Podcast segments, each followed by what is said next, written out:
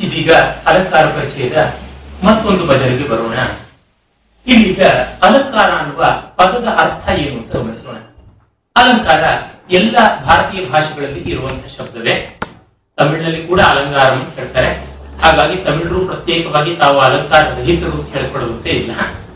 ಇನ್ನು ಸಂಸ್ಕೃತದ ಈ ಪದವಂತೂ ಪ್ರತಿಯೊಂದು ಭಾರತೀಯ ಭಾಷೆಗಳಲ್ಲಿ ಚೆನ್ನಾಗಿ ರೂಢಮೂಲವಾಗಿದೆ.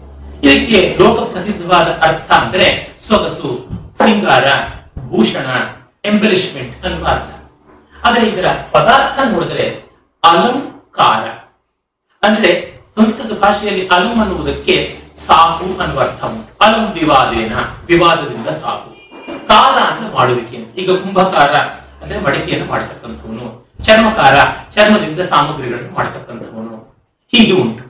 ಹಾಗಾಗಿ ಅಲಂಕಾರ ಅಂದ್ರೆ ಸಾಕು ಅಂತ ಅಂದ್ರೆ ಸಾಕು ಮಾಡತಕ್ಕಂಥವನು ಅನ್ನುವ ಅರ್ಥ. ಇದೇನು ವಿನೋದ ಅಂತ ಕೇಳಬೇಡಿ. ಅಂದ್ರೆ ಕಾವ್ಯಕ್ಕೆ ಇನ್ನ ಹೆಚ್ಚಿನ ರಚನೆಯ ಕುಶಲತೆಯನ್ನ ಮತ್ತು ಸೌಂದರ್ಯವನ್ನು ತರಬೇಕಾಗಿಲ್ಲ. ಸಾಕು ಅಂತ ಅನಿಸುವಂಥದ್ದು. ಇಟ್ ಈಸ್ ದಿ ಎನಫ್ನೆಸ್ ಪರ್ಯಾಪ್ತಿತನ, ಪರ್ಯಾಪ್ತಿತ್ವ ಅಂತಿವಲ್ಲ? ಎನಫ್ ಅಂದ್ರೆ ಸಾಕು ಅಂತ ಮಾಡಿಸುವಂತದ್ದು ಅದು ಬಹಳ ಮುಖ್ಯ. ಅಲಂಕುರುತೆ ಇತಿ ಅಲಂಕಾರ. ಅಥವಾ ಅಲಂಕರೋತಿ ಅಲಂಕಾರ ಅನ್ನೋದ್ರೊಳಗೆ ಸಾಕು ಮಾಡೋಕೆ ಅನ್ನುವುದು. ಇನ್ನೇನು ಬೇಕಾಗಿಲ್ಲ. ಇನ್ನೊಂದು ಗೆರೆ ಎಳೆದ್ರೆ ಈ ಚಿತ್ರ ವಿಕಾರ ಆಗುತ್ತದೆ. ಇನ್ನೊಂದು ಕುಂಚದ ಒಂದು ಘಾತ ಮಾಡಿದ್ರೆ, ಒಂದು ಸ್ಟ್ರೋಕ್ ಹಾಕಿದ್ರೆ ಇಡೀ ಚಿತ್ರ ಹದಗೆಡುತ್ತದೆ. ಇನ್ನೊಂದು ಹೆಜ್ಜೆ ಹಾಕಿದ್ರೆ ನೃತ್ಯ ಹದಗೆಡುತ್ತದೆ. ಇನ್ನೊಂದು ಚಿಟಕಿ ಉಪ್ಪು ಹಾಕಿದ್ರೆ ಅಡಿಗೆ ಕೆಡುತ್ತದೆ. ಅನ್ನುವ ಮಟ್ಟಕ್ಕೆ ಪರ್ಫೆಕ್ಷನ್ಗೆ ತೆಗೆದುಕೊಂಡು ಹೋಗುವಂತಹದ್ದು ಅಲಂಕಾರ ಅಂತ. ಎನಫ್ ಅನ್ನುವಂತ ರೀತಿಯಲ್ಲಿ ಇನ್ನೇನು ಮಾಡಬೇಡಿ. ಪರ್ಫೆಕ್ಟ್ ಆಗಿದೆ ಅಂತೀವಲ್ಲ ಆ ರೀತಿ ಪರಿಪೂರ್ಣತ್ವದ ಕಡೆಗೆ ಹೋಗುವ ಅಸಾಮಾನ್ಯವಾದ ಯತ್ನ ಅಲಂಕಾರ. ಪರಿಪೂರ್ಣತ್ವ ಅನ್ನುವುದು ಅದೊಂದು ಆದರ್ಶ. It is an attainment it's the process of attainment ಅಂತ ಅನ್ಬೋದು ಆ ಕಡೆ ನಾವು we are approaching we are attained ಅಂತ. ಈ ಅರ್ಥದಲ್ಲಿ ಕಂಡಾಗ ಅಲಂಕಾರ ಅನ್ನೋದು ಪರಿಪೂರ್ಣತ ಅಂತ ಯಾವುದಿದೆ, ಆ ಪರಿಪೂರ್ಣತೆಯ ಕಡೆಗೆ ಪ್ರಯಾಣ. ಮತ್ತೆ ಇನ್ನೂ ಒಂದು ಅರ್ಥ ಕೂಡ ಉಂಟು. ಅರಂ ಅನ್ನುವಂಥದ್ದು ಒಂದು ಭಾವ ಇದೆ. ಅರಂ ಭಾವ ಅಂತಂದ್ರೆ ಸೌಂದರ್ಯ, ಸತ್ಯ ಅನ್ನುವ ಅರ್ಥ ಉಂಟು. ಸೌಂದರ್ಯ ಮತ್ತು ಸತ್ಯ ಎರಡು ಬೇರೆ ಅಲ್ಲ. Beauty is truth and truth is beauty ಅಂತ ಕೀಟ್ಸ್ ಹೇಳ್ತಾರಲ್ಲ, ಸತ್ಯತಾಂ ಸೌಂದರ್ಯ ಸೌಂದರ್ಯ ಸತ್ಯ ಅಂತ ಡಿ ವಿ ಜಿ ಅದನ್ನು ಅನುವಾದ ಮಾಡ್ತಾರಲ್ಲ. ಹಾಗಾಗಿ ಸತ್ಯ ಸೌಂದರ್ಯಗಳನ್ನ ಉಂಟು ಮಾಡುವಂಥದ್ದು. ಅಲಂ ಶೋಭಾತಿಶಯಂ ಕುರುತೆ ಇತಿ ಅಲಂಕಾರ. ಶೋಭೆಯನ್ನು ತಂದುಕೊಡುವಂಥದ್ದು ಅಂತ. ಅಂದ್ರೆ ತುಂಬಿಸಿಕೊಡುವುದು ಒಂದು ಮತ್ತಿನ್ನೇನು ಹೆಚ್ಚು ಮಾಡಬೇಕಾಗಿಲ್ಲ ಅನ್ನೋದ್ರವರೆಗೂ ನಾಜೂಕ್ ಮಾಡ್ತಕ್ಕಂಥದ್ದು. ವೇದಾಂತ ಹೇಳ್ತಾರೆ ತತ್ವ ನಿಶ್ಚಯ ಆಗುವವರೆಗೂ ವಾದ, ಆಮೇಲೆ ಮೌನ ಅಂತ. ಆ ರೀತಿಯಲ್ಲಿ ಆ ಪರ್ಫೆಕ್ಷನ್ ಕಡೆಗೆ, ಪರಿಪೂರ್ಣತೆಯ ಕಡೆಗೆ ಕುಲಂಕಷವಾಗಿ, ರಸಮಯವಾಗಿ ದುಡಿಯುವಂಥದ್ದು ಅಲಂಕಾರದ ಮುಖ್ಯವಾದಂತ ಅರ್ಥ. ಇನ್ನ ಇದನ್ನ ಕಾವ್ಯ ಶೋಭಾಕರಾನ್ ಧರ್ಮಾನ್ ಅಲಂಕಾರಾನ್ ಪ್ರಚಕ್ಷತೆ ಅಂತ ದಂಡಿ ಹೇಳ್ತಾನೆ. ಕಾವ್ಯಕ್ಕೆ ಶೋಭೆಯನ್ನು ತರ್ತಕ್ಕಂಥವೆಲ್ಲ ಕೂಡ ಅಲಂಕಾರಗಳು ಅಂತ ಹಾಗಾಗಿ ಎಲ್ಲ ಅಲಂಕಾರ, ಇದನ್ನು ವಾಮನ ಅನ್ನುವ ಎಂಟನೇ ಶತಮಾನದ ದಂಡಿಯ ಪರವರ್ತಿಯಾದ ಆಚಾರ್ಯ, ಅವನು ಹೇಳ್ತಾನೆ. ದಂಡಿ ಏಳನೇ ಶತಮಾನದವನು ಅಂದ್ರೆ ವಾಮನ ಎಂಟನೇ ಶತಮಾನದವನು. ಅವನು ಹೇಳ್ತಾನೆ, ಸೌಂದರ್ಯ ಅಲಂಕಾರ. ಅಂದ್ರೆ ಸೌಂದರ್ಯವೇ ಅಲಂಕಾರ. ಸುಂದರಸ್ಯ ಭಾವ ಸೌಂದರ್ಯಂ. ಸುಂದರತನ, ಅದು ಸೌಂದರ್ಯ. ಸು ಸಮ್ಯಕ್ ಉಂದಿ ಕ್ಲೇದಯತಿ ಇತಿ ಸುಂದರಂ. ಅಂದ್ರೆ ಚೆನ್ನಾಗಿ ನಮ್ಮನ್ನ ಒದ್ದೆ ಮಾಡುವುದು, ನಮ್ಮನ್ನ ರಸದಲ್ಲಿ ಮುಳುಗಿಸುವಂತದ್ದು ಸೌಂದರ್ಯ. ಅದು ಅಲಂಕಾರ. ಇನ್ನೊಂದು ಸುಶೋಭನತೆಯ ದೃಂಗ್ ನಿರೀಕ್ಷತೆ ಇದೆ ಚೆನ್ನಾಗಿ ಕಾಣುವಂಥದ್ದು. ಅಂದ್ರೆ ಒಳ್ಳೆಯ ನೋಟ ಒಳ್ಳೆಯ ಪರ್ಸೆಪ್ಷನ್ ಅಂತ ಯಾವ್ದಿದೆ, ಒಳ್ಳೆಯ ಕಾಣಿಕೆ, ಅದು ಸುಂದರ. ಹೀಗೆ ಒಳ್ಳೆಯ ನೋಟ ಅನ್ನುವಲ್ಲಿ ಹೊರಗಿನಿಂದ ನಾವು ನೋಡುವ ಒಂದು ಪರಿಶೀಲನೆ. ರಸದಲ್ಲಿ ಮುಳುಗುತ್ತೀವಿ ಅನ್ನೋದು ಒಂದು ಅನುಭವ. ಅಂದ್ರೆ ಒಂದನ್ನ ನಾವು ಪರ್ಸೆಪ್ಷನ್ ಅಂತ ಕರಿತೀವಿ, ಪ್ರತೀತಿ. ಮತ್ತೊಂದನ್ನ ಅನುಭವ ಎಕ್ಸ್ಪೀರಿಯನ್ಸ್ ಅಂತ. ಅಂದ್ರೆ ಅಲಂಕಾರ ಒಂದು ಕಡೆಯಿಂದ ರಚನೆಯೂ ಹೌದು, ಇನ್ನೊಂದು ಕಡೆಯಿಂದ ಅನುಭವವೂ ಹೌದು ಅಂತ. ಸೌಂದರ್ಯ ಅನ್ನೋದಕ್ಕೆ ಎರಡು ಅರ್ಥ ಉಂಟು.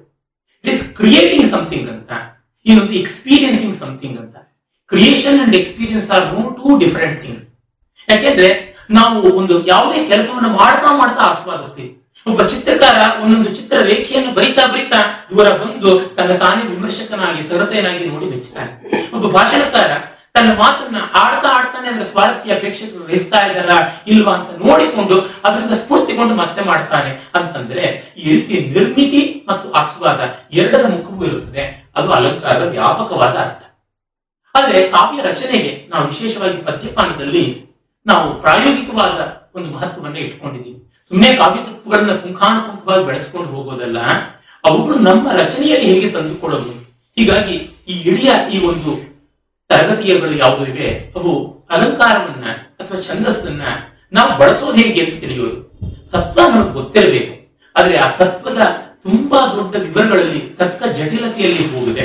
ಪ್ರಯೋಗಕ್ಕೆ ಏನ್ ಬೇಕು ಅಂತ ಅದರ ಕಡೆ ತಿರುಗೋದ್ರಿಂದ ನಾವಿಷ್ಟು ಅಲಂಕಾರದ ತತ್ವ ತಿಳ್ಕೊಂಡು ನೇರವಾಗಿ ಅಲಂಕಾರಗಳ ಅನ್ವಯ ವಿಭಾಗ, ಅಂತಂದ್ರೆ ವರ್ಕಿಂಗ್ ಫೀಚರ್ಸ್ ಆಫ್ ಅಲಂಕಾರ ಇವೆಲ್ಲ ಅದರ ಕಡೆ ಗಮನ ಹರಿಸೋಣ. ಮೊತ್ತ ಮೊದಲಿಗೆ ಅಲಂಕಾರ ಕಾವ್ಯ ಶೋಭಾಕರ ಧರ್ಮ, ಕಾವ್ಯಕ್ಕೆ ಸೌಂದರ್ಯ ಉಂಟು ಮಾಡುತ್ತದೆ. ಅಗ್ನಿ ಪುರಾಣ ಹೇಳುತ್ತದೆ, ಅಲಂಕಾರ ಇಲ್ಲದೆ ಸರಸ್ವತಿಗೆ ವೈದ್ಯ ಬರುತ್ತದೆ ಅರ್ಥ ಅಲಂಕಾರ ವಿಧವೇವ ಸರಸ್ವತಿ ಮಾತಿಗೆ ಒಂದು ಸೊಗಸು ಬೇಕು. ಹಾಗಾದ್ರೆ ಇದು ಯಾವ ಮಾತನ್ನ ಕೇಳ್ತಾರೆ? ಒಣ ಮಾತಿಗೆ ಪುಷ್ಟಿ ಬರೋದು ಯಾವಾಗ? ಒಣ ಮರಕ್ಕೆ ಚಿಗುರು ಬಂದಾಗ, ಚಿಗುರಿಗೆ ಹೂ ಬಂದಾಗ, ಹೂವಿಗೆ ಈಚು ಕಾಯಿ ಬಂದಾಗ ಅದಕ್ಕೆ ಎಲ್ಲಿರದ ಸೊಗಸು. ಆ ಕಾಯಿ ಈಚುಗಳ ಸುತ್ತಲೂ ಪಕ್ಷಿಗಳು ಹಾರಾಡ್ತಾ ಇದ್ದಾಗ ಅದ್ರ ಹಿಂದೆ ನೀಲಾಕಾಶ, ಅದ್ರ ಜೊತೆಗೆ ಮೋಡಗಳು, ಹತ್ತ ಕಡೆ ನಕ್ಷತ್ರಗಳು ಹೀಗೆ ಸೇರ್ಕೊಂಡು ಸೇರ್ಕೊಂಡು ಬರ್ತಾ richness as many shades and varieties ಹಾಗೆ ನೋಡ್ಬೋದು. ಈಗ ಅಲಂಕಾರಗಳು ಎರಡು ಅರ್ಥಾಲಂಕಾರ, ಶಬ್ದಾಲಂಕಾರ ಅರ್ಥಾಲಂಕಾರ ಅಂದ್ರೆ ವಾಕ್ಯನಿಷ್ಠವಾದದ್ದು. ಶಬ್ದಾಲಂಕಾರ ಅಂದ್ರೆ ಪದನಿಷ್ಠ. ಶಬ್ದ ಅಂದ್ರೆ ಪದ ವರ್ಡ್ ಅದಕ್ಕೆ ಪದ, ಶಬ್ದ ಅಂತ ಏನು ಹೇಳ್ತೀವಿ? ಇನ್ನು ವಾಕ್ಯನಿಷ್ಠವಾದದ್ದು ಅರ್ಥಾಲಂಕಾರ. ಅಂದ್ರೆ ಎಲ್ಲಿ ಪದಗಳನ್ನ ಬದಲಾಯಿಸಿದರೆ ಸ್ವಾರಸ್ಯ ಉಳಿಯಲ್ವೋ, ಅದು ಶಬ್ದಾಲಂಕಾರ.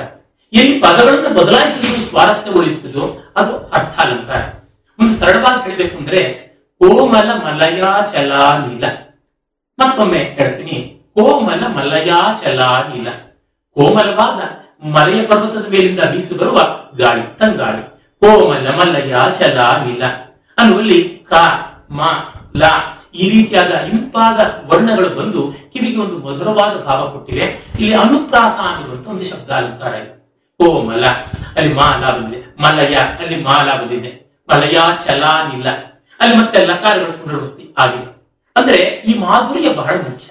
ಅದನ್ನ ನಾವು ಮೃದುವಾದ ದಕ್ಷಿಣ ದಿಕ್ಕಿನ ಪರ್ವತದಿಂದ ಬೀಸಿ ಬರುವ ಗಾಳಿ ಅಂತ ಹೇಳಿದಾಗ ಪದಗಳ ಅರ್ಥ ಇದೆ.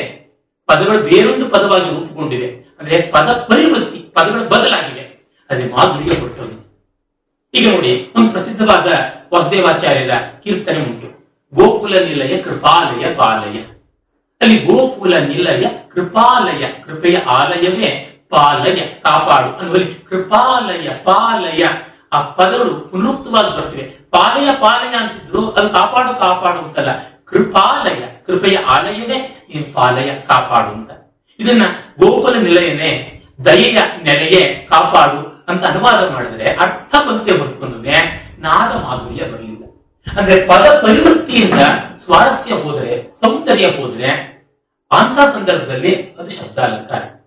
ಪದ ಪರಿವೃತ್ತಿಯಿಂದ ಸ್ವಾರಸ್ಯ ಹೋಗದೇ ಇದ್ರೆ ಆಗ ಅರ್ಥಾಲಂಕಾರ. ಉದಾಹರಣೆಗೆ, ತುಂಬಾ ಪ್ರಸಿದ್ಧವಾದಂತ ಒಂದು ಹೋಲಿಕೆಯನ್ನೇ ಇಟ್ಟುಕೊಂಡ್ರೆ, ಅವರ ಮುಖ ಚಂದ್ರಬಿಂಬದ ಹಾಗಿತ್ತು ಅನ್ನುವುದನ್ನ, ಅವರ ಮುಖವು ವಿಧುಮಂಡಲದ ಹಾಗಿತ್ತು ಅಥವಾ ಅವರ ವದನವು ವಿಧುಮಂಡಲದ ಹಾಗಿತ್ತು. His face was radiant as moon ಯಾವ ಭಾಷೆಯಲ್ಲಿ ಅನುವಾದ ಮಾಡಿದ್ರು ಸ್ವಾರಸ್ಯ ಇದ್ದಲ್ಲಿ ಯಾವ ರೀತಿಯಲ್ಲೂ ಕಡ್ತಾ ಇಲ್ಲ. ಇನ್ನೊಂದು, ಇನ್ನು ಎದ್ದು ತೋರುವಂತಹ ರೀತಿಯ ಒಂದು ಸ್ವಾರಸ್ಯವನ್ನು ಹೇಳೋಣ. ವಾಲಿ ಸತ್ತು ಹೋಗಿದ್ದಾನೆ ರಾಮನ ಬಾಣಕ್ಕೆ ಸುರುಕಿ ವಾಲಿ ಮೃತಿಯನ್ನು ಹೊಂದಿ ಸುಗ್ರೀವನಿಗೆ ರಾಜ್ಯ ಸಿಕ್ಕಿದೆ. ಅಂದ್ರೆ ಸುಗ್ರೀವ ರಾಮನ ಜೊತೆಗೆ ಮಾಡಿಕೊಂಡ ಕರಾರಿನಂತೆ ತನ್ನ ಎಲ್ಲ ವಾನರ ಸೇರಿಯನ್ನು ಸೀತಾನ್ವೇಷಣೆ ಕಳಿಸಬೇಕಾಗಿತ್ತು. ಕಳಿಸ್ತಾ ಇಲ್ಲ. ರಾಮನಿಗೆ ಬೇಸರವಾಗಿದೆ. ತಿಂಗಳಾದರೂ ಅವನು ತನ್ನ ಕಡೆಗೆ ತಿರುಗಿ ನೋಡಲಿಲ್ಲ. ಇಷ್ಟು ಕೃತಜ್ಞ ಅಂತ ಅನಿಸಿ ಒಂದು ಮಾತು ಹೇಳ್ತಾನೆ. ಯಾವ ದಾರಿಯಲ್ಲಿ ವಾಲಿ ಹೋದನೋ ಆ ದಾರಿ ಮುಚ್ಚಿ ಹೋಗಿಲ್ಲ. ಸುಗ್ರೀವ ಮಾತಿಗೆ ಬದ್ಧನಾಗಿರು. ಅಂತ ಅಂದ್ರೆ ನಿನ್ನನ್ನು ಸಾಯಿಸ್ತೀನಿ ಅನ್ನೋದನ್ನು ಬೇರೊಂದು ರೀತಿಯಲ್ಲಿ ಹೇಳಿದ್ದಾನೆ. ಇದನ್ನು ಪರ್ಯಾಯೋಕ್ತ ಅನ್ನುವ ಅಲಂಕಾರ. ಪರ್ಯಾಯ ಅಂದ್ರೆ ಆಲ್ಟರ್ನೇಟಿವ್ ಉಕ್ತಾನೆಗಳು ಅಂದ್ರೆ ಆಲ್ಟರ್ನೇಟಿವ್ ಎಕ್ಸ್ಪ್ರೆಷನ್ ಅಂತ ಹೇಳ್ಬೋದು. ಮರು ಮಾತು ಬೇರೊಂದು ಬಗೆಯ ಮಾತು ಅಂತ. ಈ ರೀತಿಯಾದ ಈ ಒಂದು ವಾಕ್ಯದಲ್ಲಿ ನೀನು ಕೊಂದು ಬಿಡ್ತೀನಿ ಅಂತ ಅನ್ನೋದಕ್ಕೆ ಇಲ್ಲದ ಒಂದು ಸ್ವಾರಸ್ಯ ಇದೆ. ಯಾವ ದಾರಿಯಲ್ಲಿ ವಾಲಿ ಹೋದನೋ ಅದನ್ನು ಮುಚ್ಚಿ ಹೋಗಿಲ್ಲ.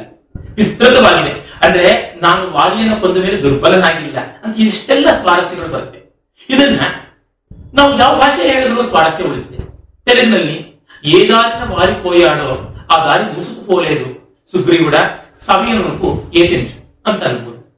The way through which Vali has gone is not yet closed Sugriva be committed to the contract ಇಂಗ್ಲಿಷ್ನಲ್ಲಿ ಹೇಳಿದ್ರು, ಅದೇ ಉಳಿಯುತ್ತದೆ. ಅದೇ ಮೂಲ ವಾಲ್ಮೀಕಿಯ ಮಾತು ನಚ ಸಂಕುಚಿತ ಪಂಥ ಏನವಾಲಿ ಗತೋ ಹತಃ ಸಮಯೇ ತಿಷ್ಟ ಸುಗ್ರೀವ ಮಾವಾಲಿ ವಾಲಿ ಪ್ರಥಮನ್ವಗಾಹ ಅಂತಂದ್ರೆ ಅದೇ ಅರ್ಥ. ಹೀಗೆ ಪದಗಳು ಪರಿವೃತ್ತವಾದವು ಬದಲಾದರೂ ಕೂಡ ವಾಕ್ಯಾರ್ಥ ಬದಲಾಗದೇ ಇದ್ರೆ, ಸ್ವಾರಸ್ಯ ಬದಲಾಗದೇ ಇದ್ರೆ ಅದು ಅರ್ಥ ಅಲಂಕಾರ ಮತ್ತೆ ನೋಡಿ, ಶಬ್ದಾಲಂಕಾರಗಳು ಪ್ರಧಾನವಾಗಿ ಪಾಂಡಿತ್ಯಜನ್ಯ ಬುಕ್ಕಿಶ್. ಪುಸ್ತಕದಿಂದ ಬಂದದ್ದು. ಈಗ ಕೃಪಾ ಆಲಯ ಪಾಲಯ, ಇವೆಲ್ಲ ಪದಗಳು. ಪಾಲಯ ಅನ್ನೋದು ಕಾಪಾಡು ಅನ್ನೋದು ಕ್ರಿಯಾಪದ.